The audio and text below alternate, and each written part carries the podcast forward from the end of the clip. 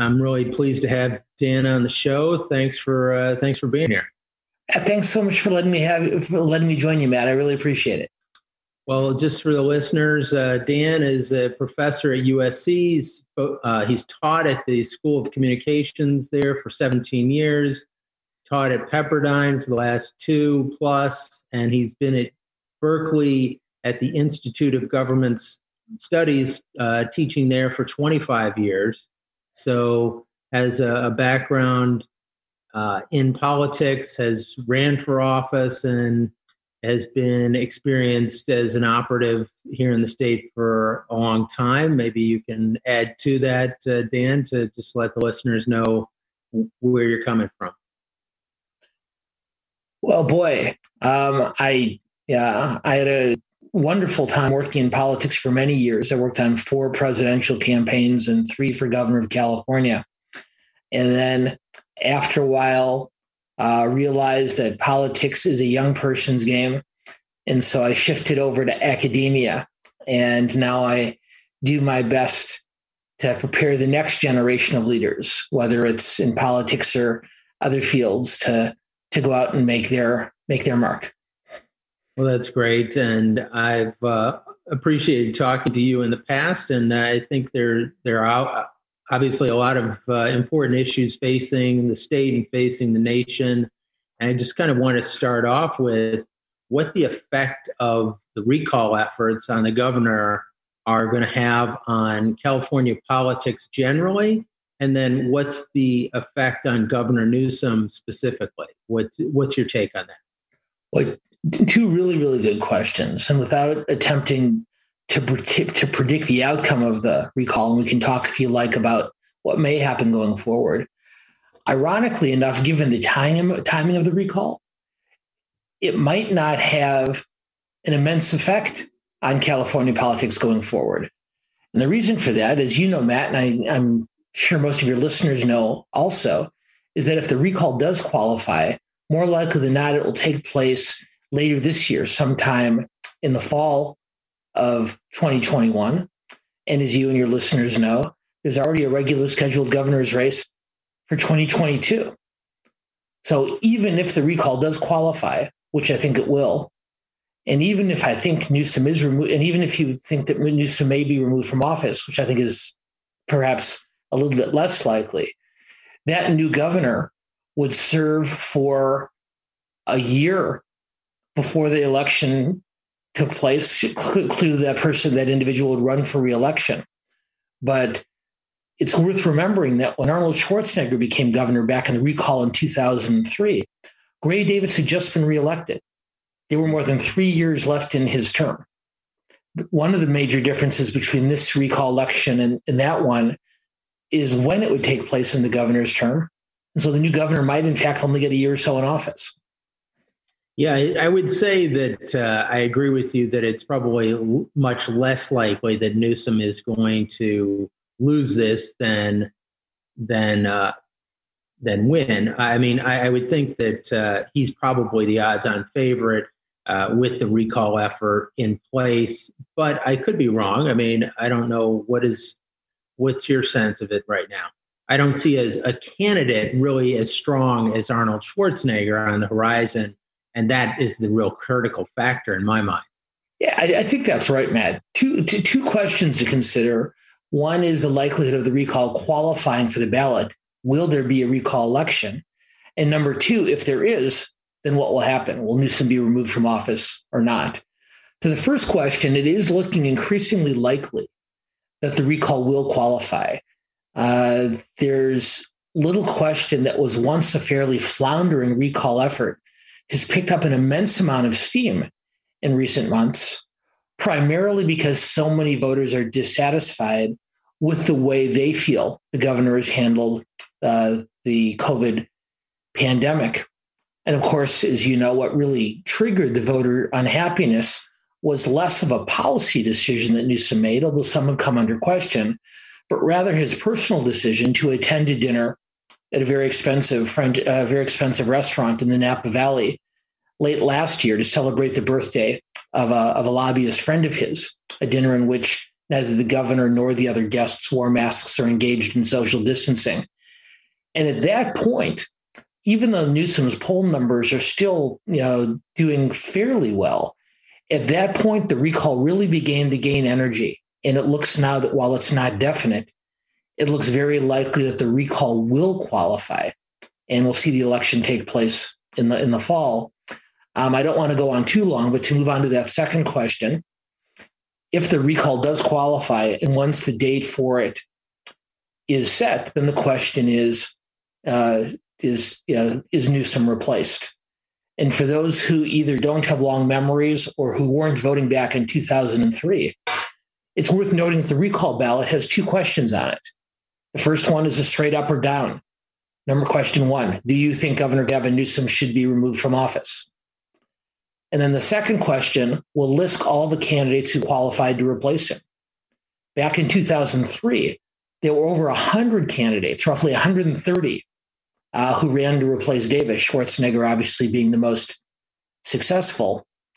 And while uh, a few prominent Republicans have gotten in the race, the former mayor of San Diego, Kevin Faulconer, uh, the business leader, John Cox, who ran against Newsom back in 2018, um, and, and possibly others, at this point, I think you still would have to consider Newsom to be the favorite. So, uh, in terms of that ballot, and it's been uh, 17, 18 years since the last one, would the uh, the answer to the question, should we recall the governor, if that gets over 50%, Newsom is out, correct? That's exactly right.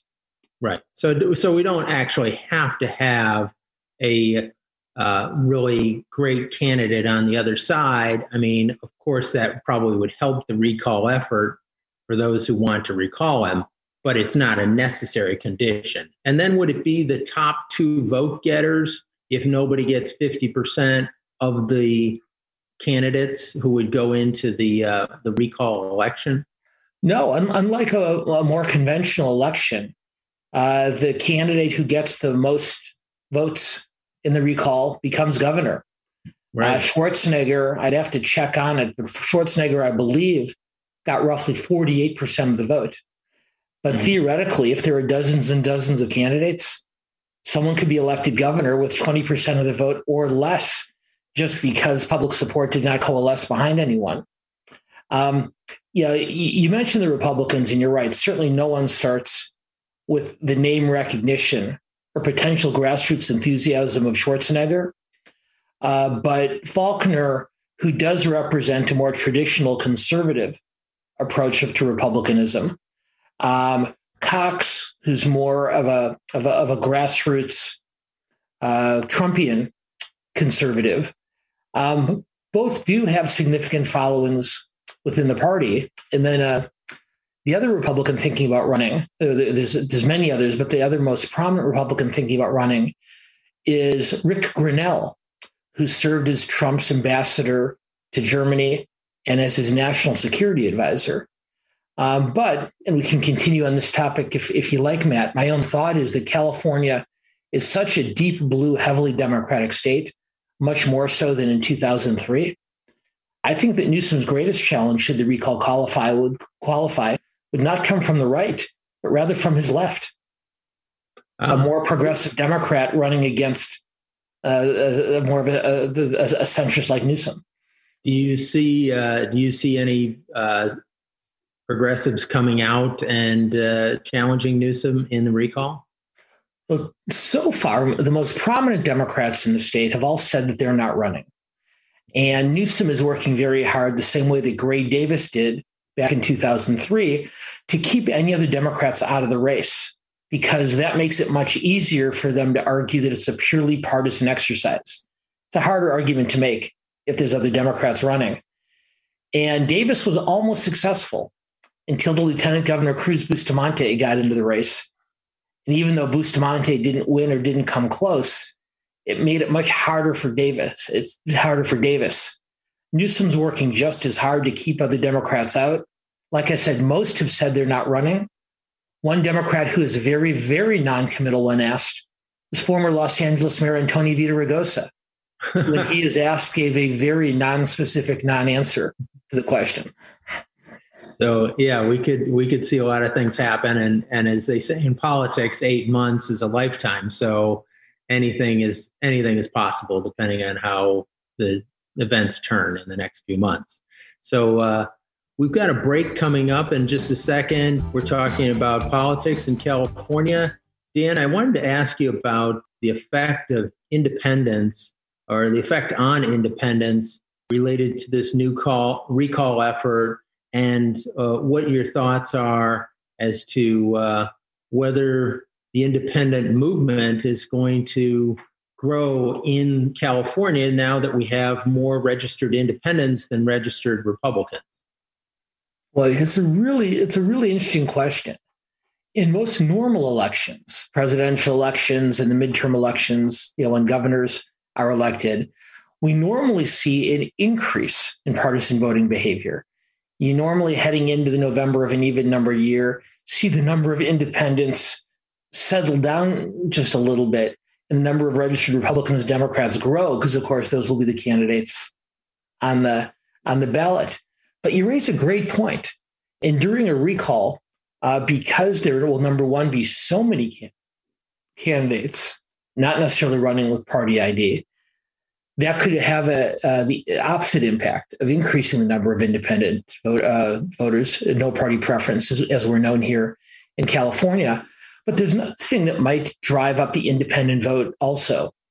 Um, there's been a lot of research done that tries to distinguish between someone who calls themselves an independent and a traditional Democrat or traditional registered Republican.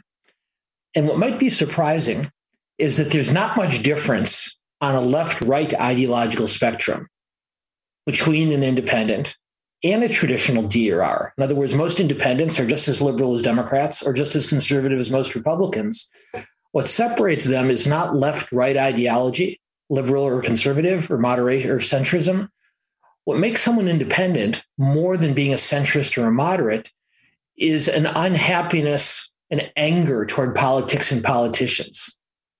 Mm-hmm. And so you might be just as far left or just as far right as a Democrat or conservative, but it's your unhappiness with politicians that makes you decide to register independent. And if a recall election, by definition, is an expression of anger towards an incumbent governor, you might be onto something here that could really that, that, that could increase the number of independents participating in a recall election.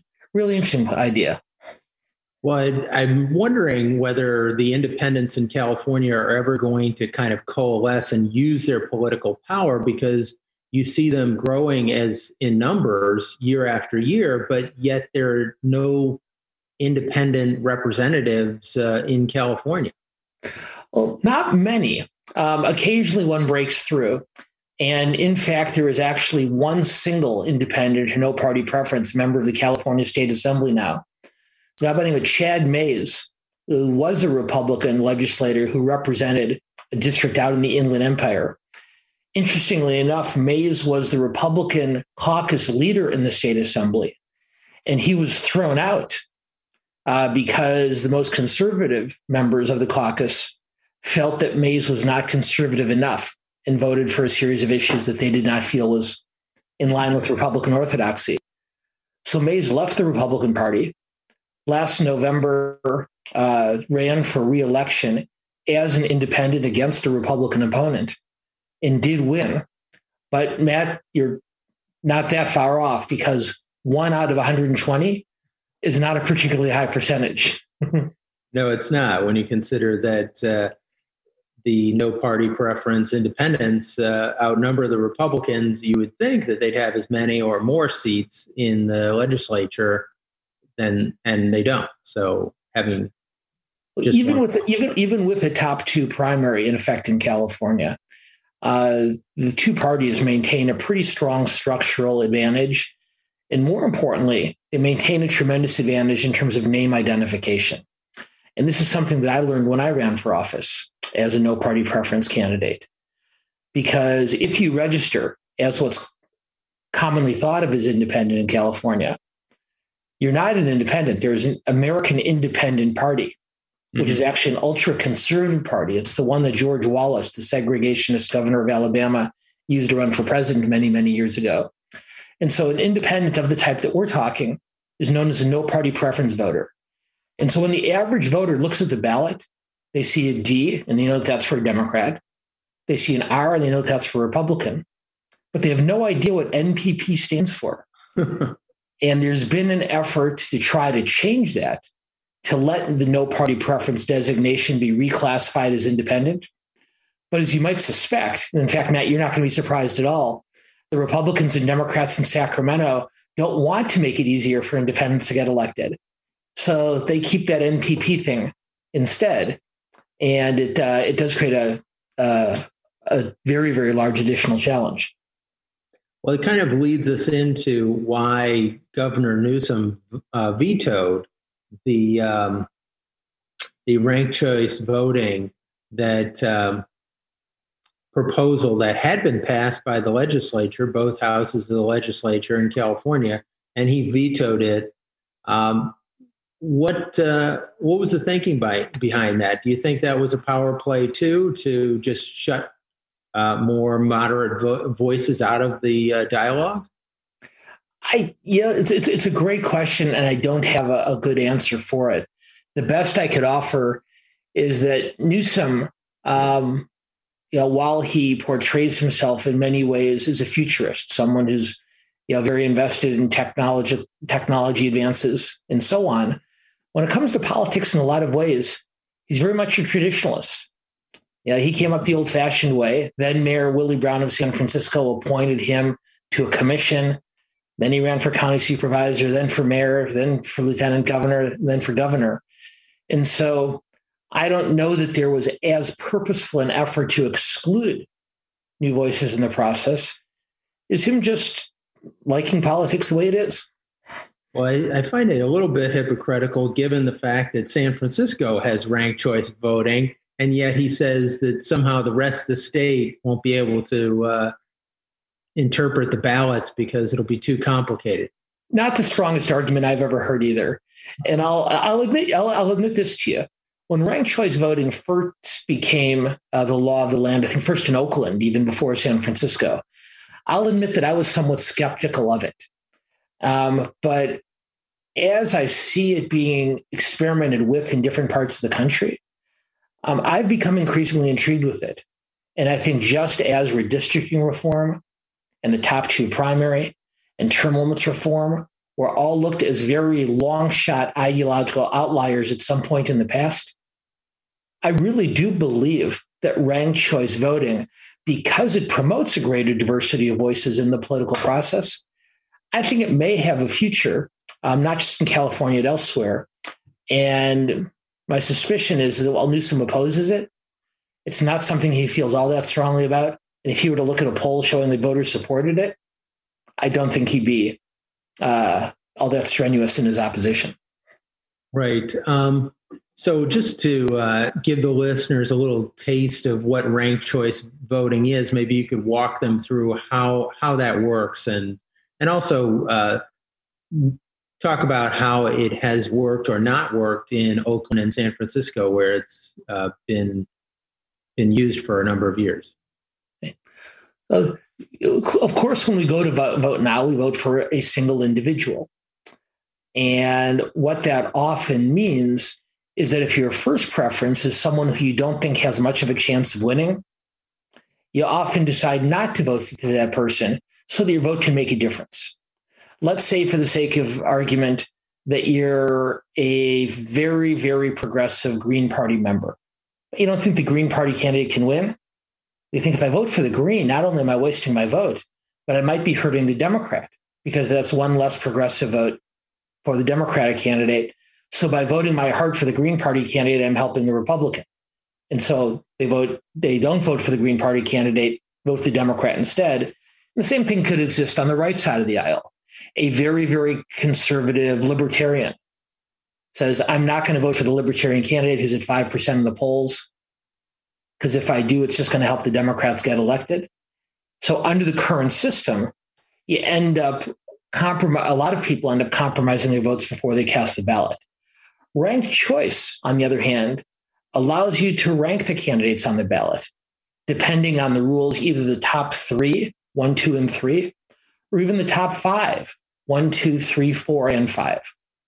And then what happens instead of having a runoff election with the top two candidates like you normally would, the candidates at the bottom of the pack, after those first ballots are tabulated, get eliminated. So, Matt, let's say you vote for me and I finish ninth. Well, if your second choice, yeah, yeah, you, uh, your, your vote then switches for me once I get eliminated to your second choice. And then gradually your vote will, vote will continually be recalibrated in the order of your preference. So that means if you wanted to vote for the Green Party or the Libertarian candidate, you could. And if that person didn't make it into the top few, your vote would then be recast for your second favorite candidate. So it really does give voters license to vote for candidates, even if they don't think they're going to win, which oddly enough could increase their chances of winning. Right. That's the part I like about it is that it gives people who are kind of maybe at the fringes a little bit more of a shot in the game, and that uh, that's good for our democracy, so that more people feel like their their voice is being heard, and uh, and has a should have a positive effect on on elections. The other uh, point on this I'll make real quick, and I know we need to break, is it also encourages the candidates themselves from the big parties to take the outlying voices more seriously. If you're a mainstream Democrat or mainstream Republican, you could ignore the voters who don't, you know, who don't necessarily favor you. But if you know that there's a ranked choice vote, you want to be their second choice because right. that's going to help you come election day. Right. Maybe spend more time talking to them. Yeah, it's. I I think that uh, we should probably have a proposition on the uh, the ballot one of these days. If uh, the governor vetoes this uh, again, and I don't even know if he'll be presented it again, but if he does, then certainly we clear the path towards probably somebody trying to put a proposition on the ballot to get it passed over over his veto.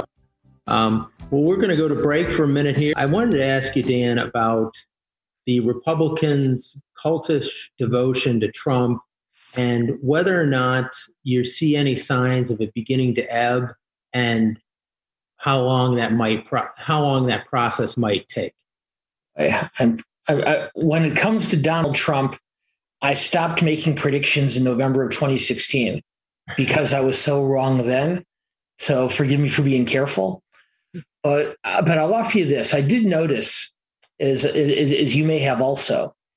Uh, President Trump spoke last weekend to the Conservative Political Action Conference. And this is a group of his strongest, most loyal supporters. And at the end of the conference, they had a straw poll to ask the attendees who they thought should be the Republican nominee for president in 2024. It was a secret ballot, so people didn't raise their hands. They filled out the ballot the way they would if they were voting. And Trump won but he won with only about 55% of the vote. Um, the rest of the vote uh, candidates were well behind him. But it was instructive to me that not among the Republican Party overall, but among a gathering of his strongest supporters, the Trump support wasn't much higher than that. And in fact, um, only rough, only about two thirds of the attendees felt that he should run in 2024. You had a good third plus who thought that he should not run again. So these are voters who still are very, very loyal to Donald Trump. But it does seem it does seem that there's some questions arising in their minds as to whether he should run for president again in three years or not.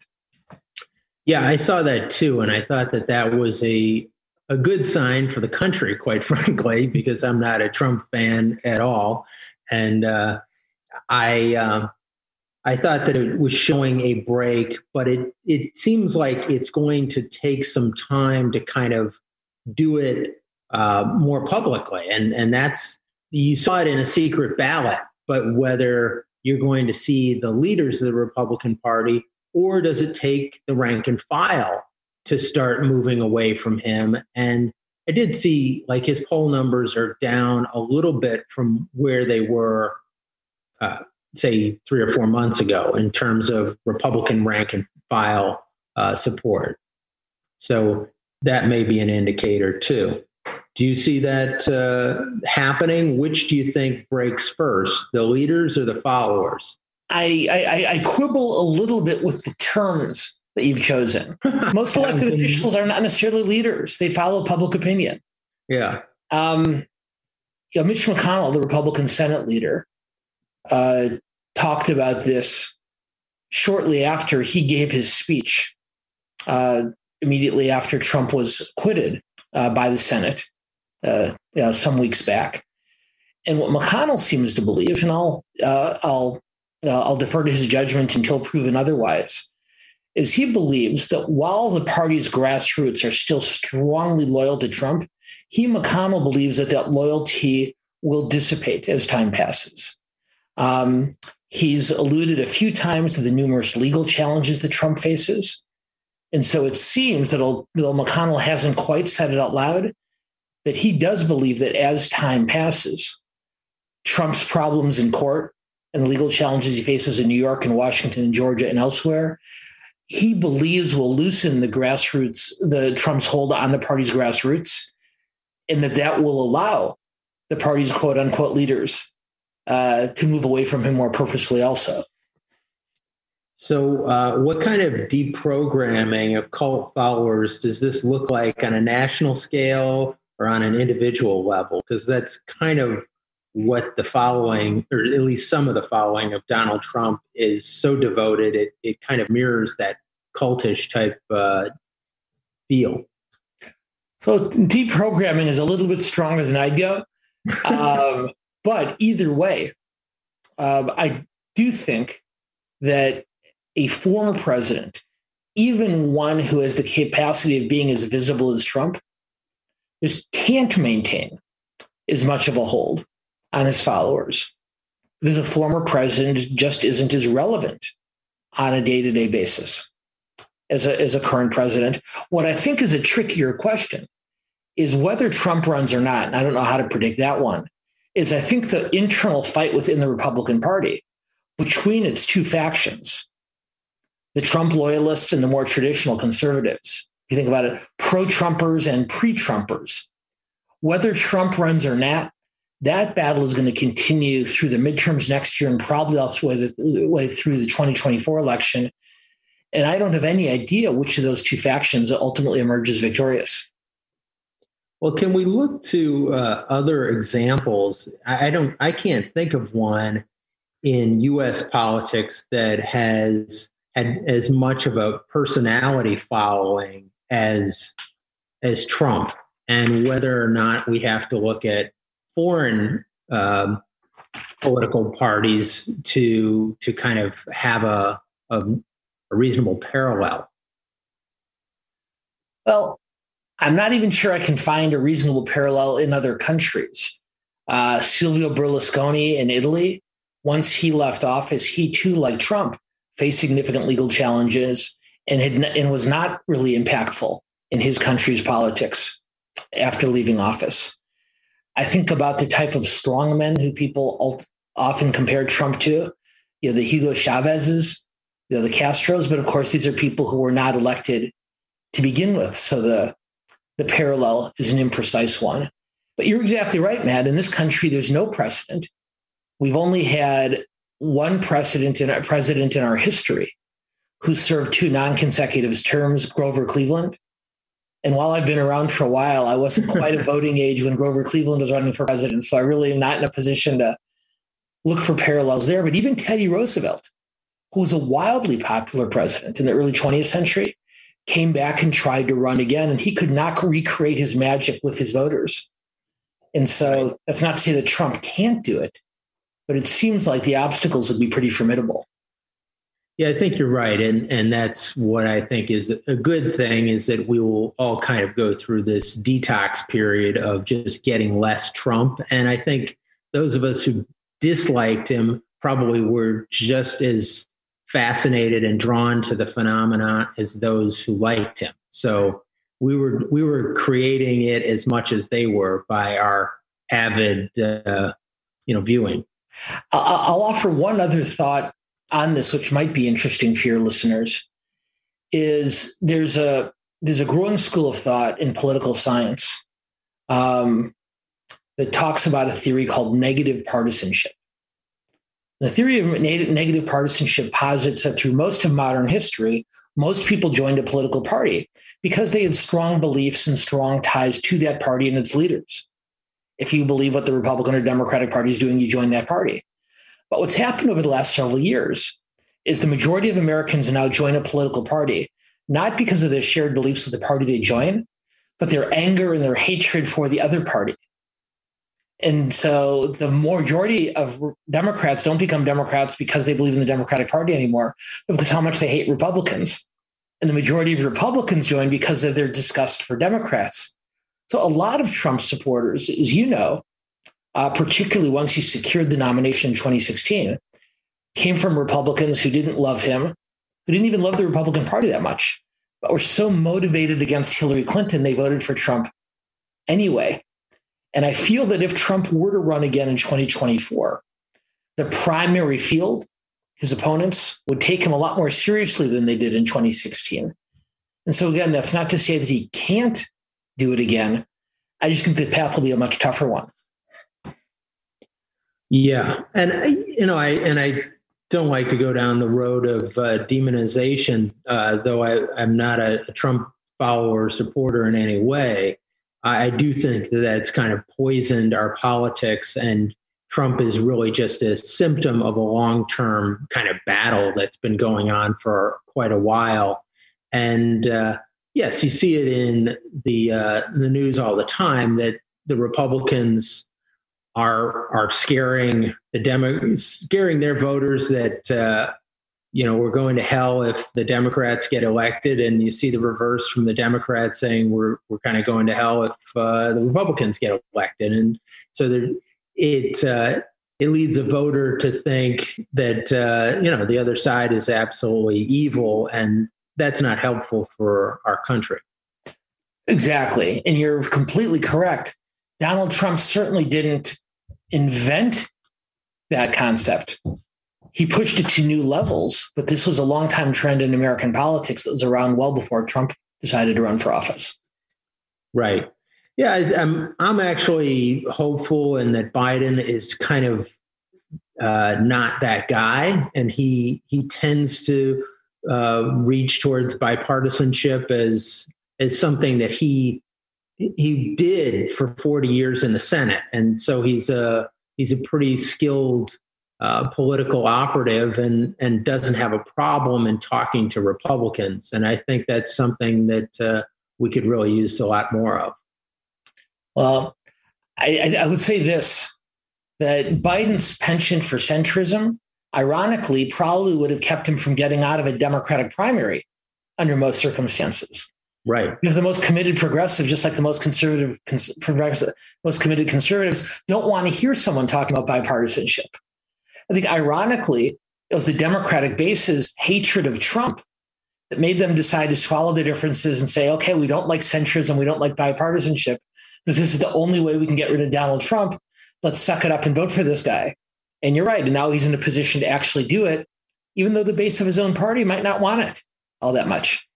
Right. Well, I see that uh, there are some things that right now are on his plate. The 1.9 trillion dollar budget, uh, and, you know, bill, and I don't think that that's probably the best idea. And he's kind of pushing it through, regardless of the fact that uh, there's some problems in it. Well, anyway, we'll be back in just a minute. Uh, this is Matt Matern with Unite and Heal America.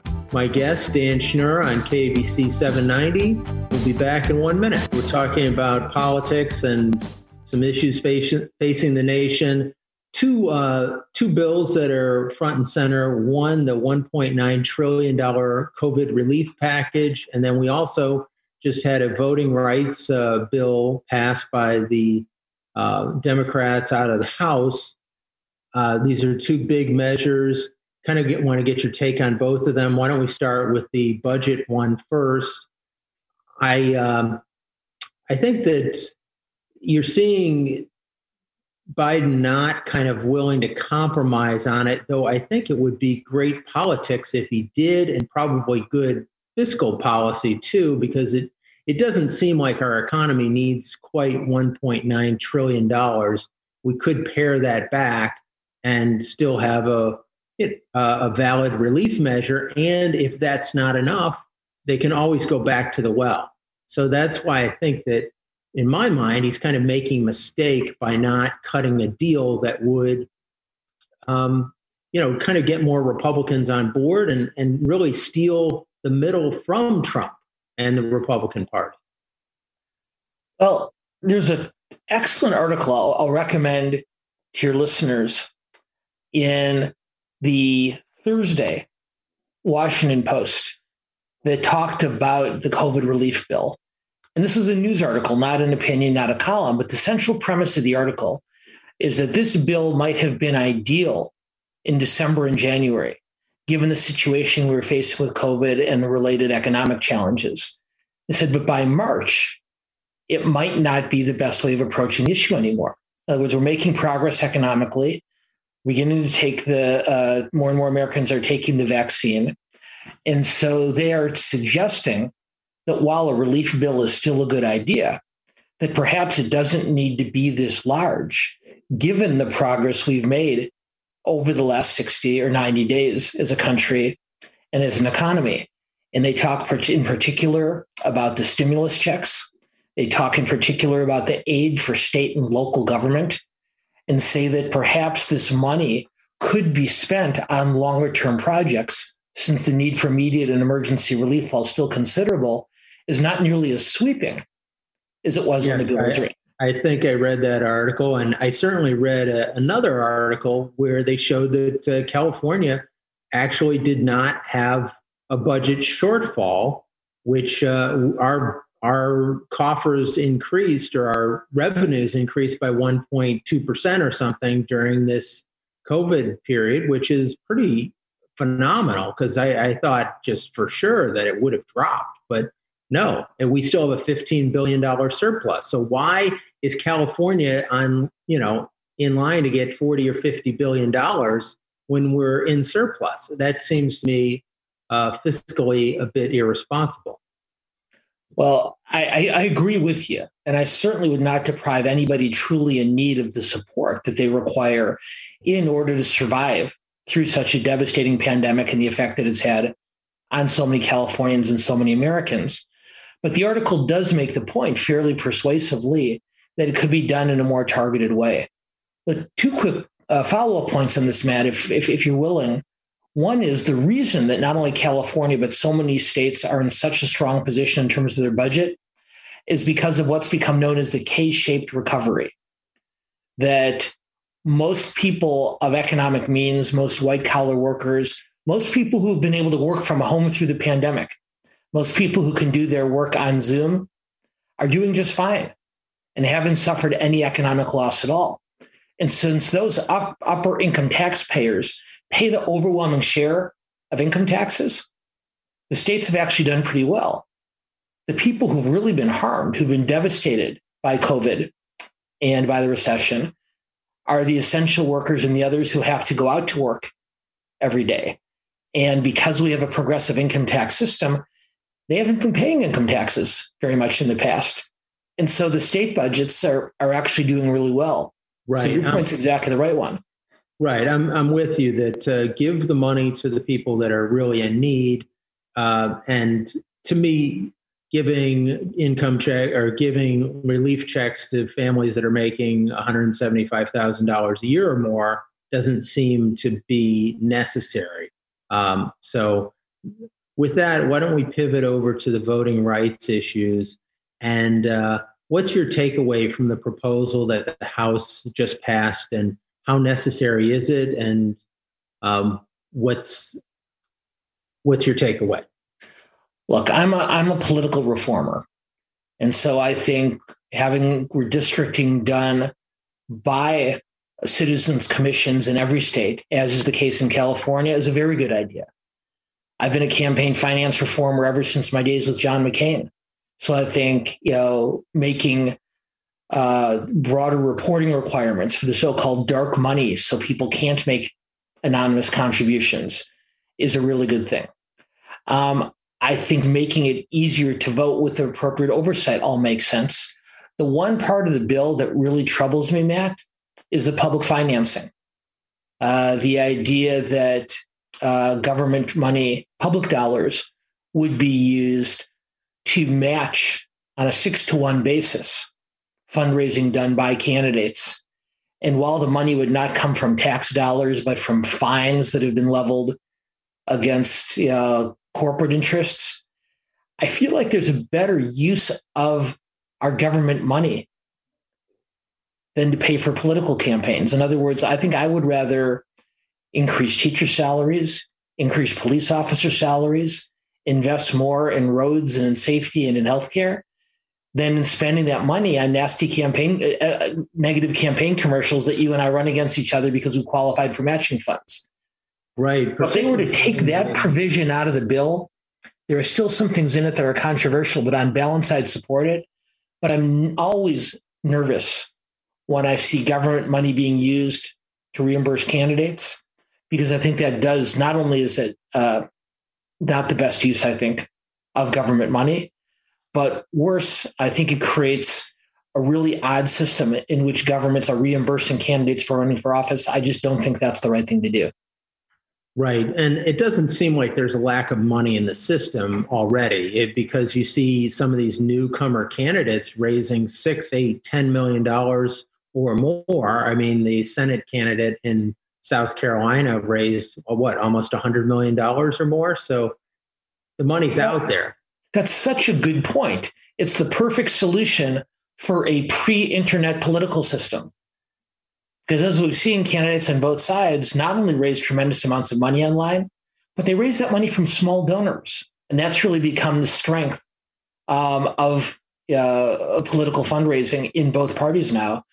So maybe it's a great 1990 answer to a 2021 problem. right. Well, I guess the the long and short of it is that bill probably isn't going anywhere in uh, the Senate. So is it much ado about nothing, or is it creating an issue for the future? Uh, what's the import of this? Uh, what's the effect of this bill in the long term or in the mid midterm? Well, I'll, I'll go back to the same point that you made earlier about the COVID relief bill. That if Biden did see an opportunity to reach out to Republicans and maybe not get everything that he's wanted, but a good amount of it, he could probably pass a good government reform bill that, among other things, did get rid of gerrymandering and maybe did implement some campaign finance reform. But as far reaching as this one is, your point is exactly the right one. Passing it on a party line basis isn't going to do much good at all. It may give the more progressive Democrats another talking point on why to get rid of the filibuster, but from a practical standpoint, probably doesn't make much of a difference. Right. So, uh, pivoting to something uh, local, I've been uh, working on a homeless bill initiative, which I've read about this. Yeah, would be a stipend to homeowners or um, sober living or that would take in a homeless person. It'd be roughly a thousand dollars a month, and hopefully incentivize people to open up their homes because we need 3 million n- new housing units in the state of California, and they're obviously not being built. So why don't we use some of the existing infrastructure and also get in get money into the hands of maybe some lower income homeowners who could use some relief as well. So I'd love to get your take on that. So I think it's a, I think it's a really really intriguing idea, and I'm really impressed that you and the people who've come to help you have invested yourselves in this because I always like to say that uh, you can't leave politics to the po- politics is too important to be left to the politicians. And so, yeah, really smart grassroots thinking ultimately is where answers come from. My own feeling is not as an instead of, but it's just something else to consider.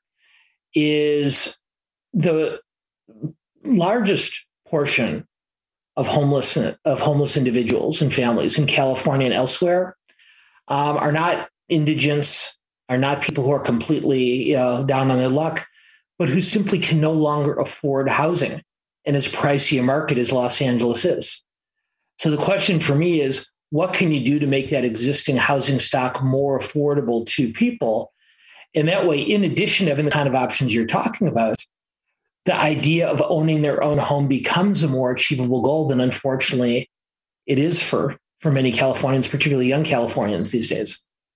Right. Yeah, it's, a, it's certainly a big challenge, and yeah, the hope is that this this program would probably cater to people who have jobs and who are in school and who could who are just uh, you know struggling to to make ends meet and then this would give them a base from which to to relaunch from where they're from where they are. And uh, we've seen some pilot programs that have been successful using this model and so the thought was that if we expanded it out it would uh, certainly reach more people and be a, a good a force for good here. This is absolutely fascinating. I haven't seen it yet but our daughter recommends a movie to me that many of your listeners may have seen by and heard of by now called Nomadland with Frances McDormand. And there's an incredible line in the movie. I saw the, the preview for it where she uh, she says to a young girl, she says, I'm not homeless. I'm just houseless. And so the your point is exactly the right one, Matt. How do you give someone that first step to get back on their feet. With that, uh, we've got to wrap it up, but it's been a delight talking with you, Dan, and love to have you back on the show. You're listening to KABC 790. I'm Matt Matern, Unite and Heal America.